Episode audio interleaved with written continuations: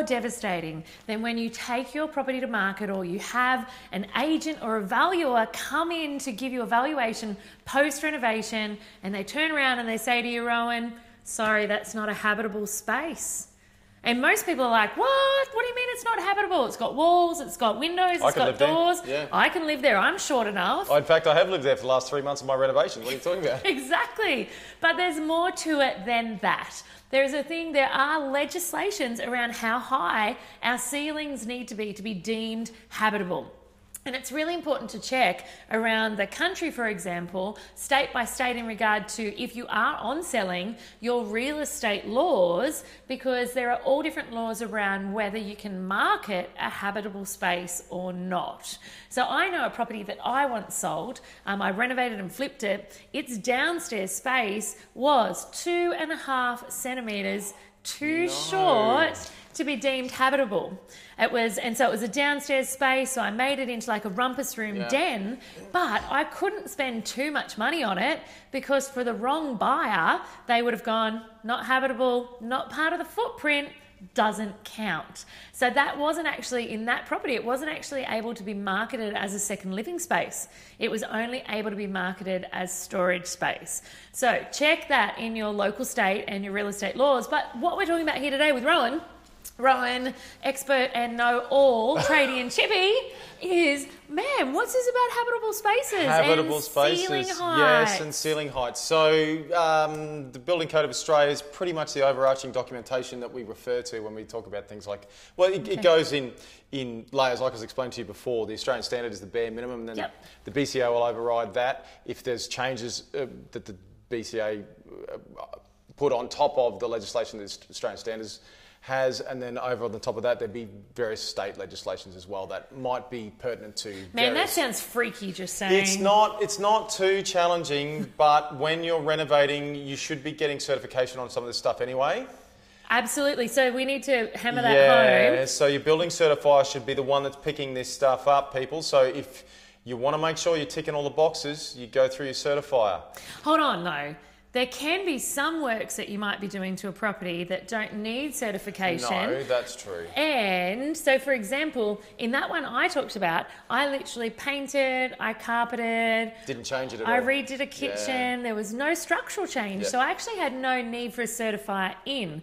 I actually knew when I bought it, it was not habitable. Um, otherwise, if you know, I knew that. Yep. But a lot of people mightn't have, especially when it's literally two and a half centimetres. centimeters. Yeah, that's and so people if you're going to be doing even a cosmetic renovation or looking at a house to buy, even if it's your forever home, you need to be really aware whether the spaces in it are habitable or not. And you can find a lot of the, you find a lot of this stuff out online, or you can just make the phone call. A lot of people are quite happy to give you the advice over the phone. Just you just get a quick overview of, of what's required, and they can um, set you on the straight and narrow um, pretty quickly. So um, yes. So in answer to your question, legal ceiling heights, Right. habitable rooms.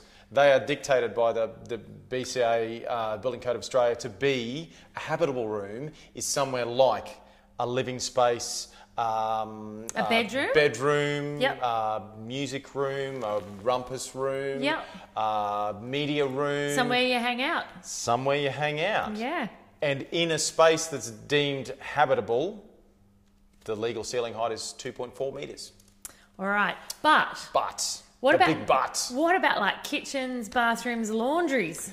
Although you hang out in the kitchen a lot, believe it or not, Heaps of heaps of believe it. or not, it's not deemed under legislation to be a habitable room. So they're saying that um, you don't spend a significant amount of time there. I, I- In the olden days, yeah, maybe. maybe, yeah, yeah. But now we live in the kitchen, so That's um, right. So what's the legal ceiling height there? 2.1, Okay, which is substantially different. very much lower. That's another foot. That's another 300 Yeah. mil, roughly lower. And uh, it- you'll know yourself, uh, ceiling space can massively increase the the feeling of space inside a room. So um, Absolutely. yeah. But and does it does it drop lower than that? Well, it can do, but it depends on the purpose of the room. So if it's a Okay. storage room or something like that, or it's a specialist room like an attic space or something Okay. like that, there's other legislation that um, that comes into play when we're talking about that, um, and you can get special dispensation for that. Two point two meters, for example, on a, on a stairwell from the, the Okay. top of a tread to um, ceiling height is the standard um, legislation there.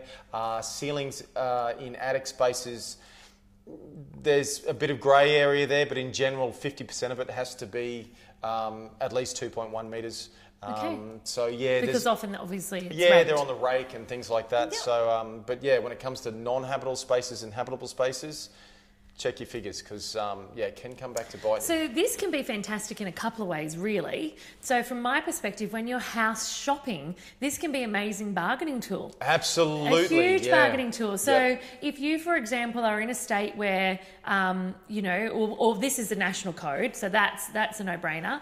But for example, I know that um, that it's not okay to really market an extra bedroom. For example, I went to a place the other week.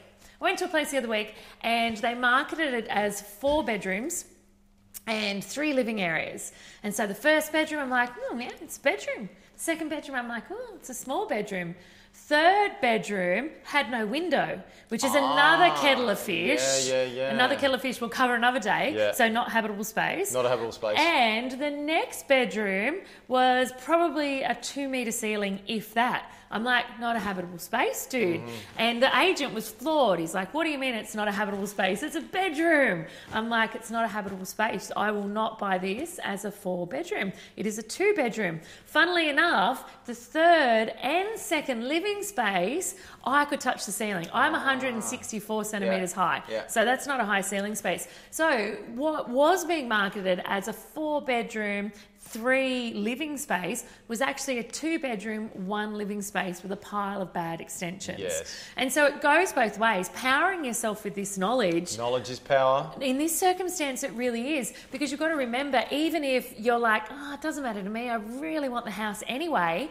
If for some reason you needed to on sell it or even get it valued, that or, or get it certified. Because if Yes. you're doing more than a certain percentage of renovations, by default, legally, you have to bring everything up to code.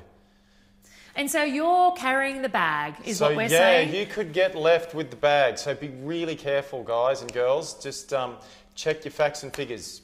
And know what you're getting into. Know what you're getting into. And yeah. you know what? Let's put a positive spin on that. Use this knowledge to get better bargains, do better renovations, and have more fun. screw them down.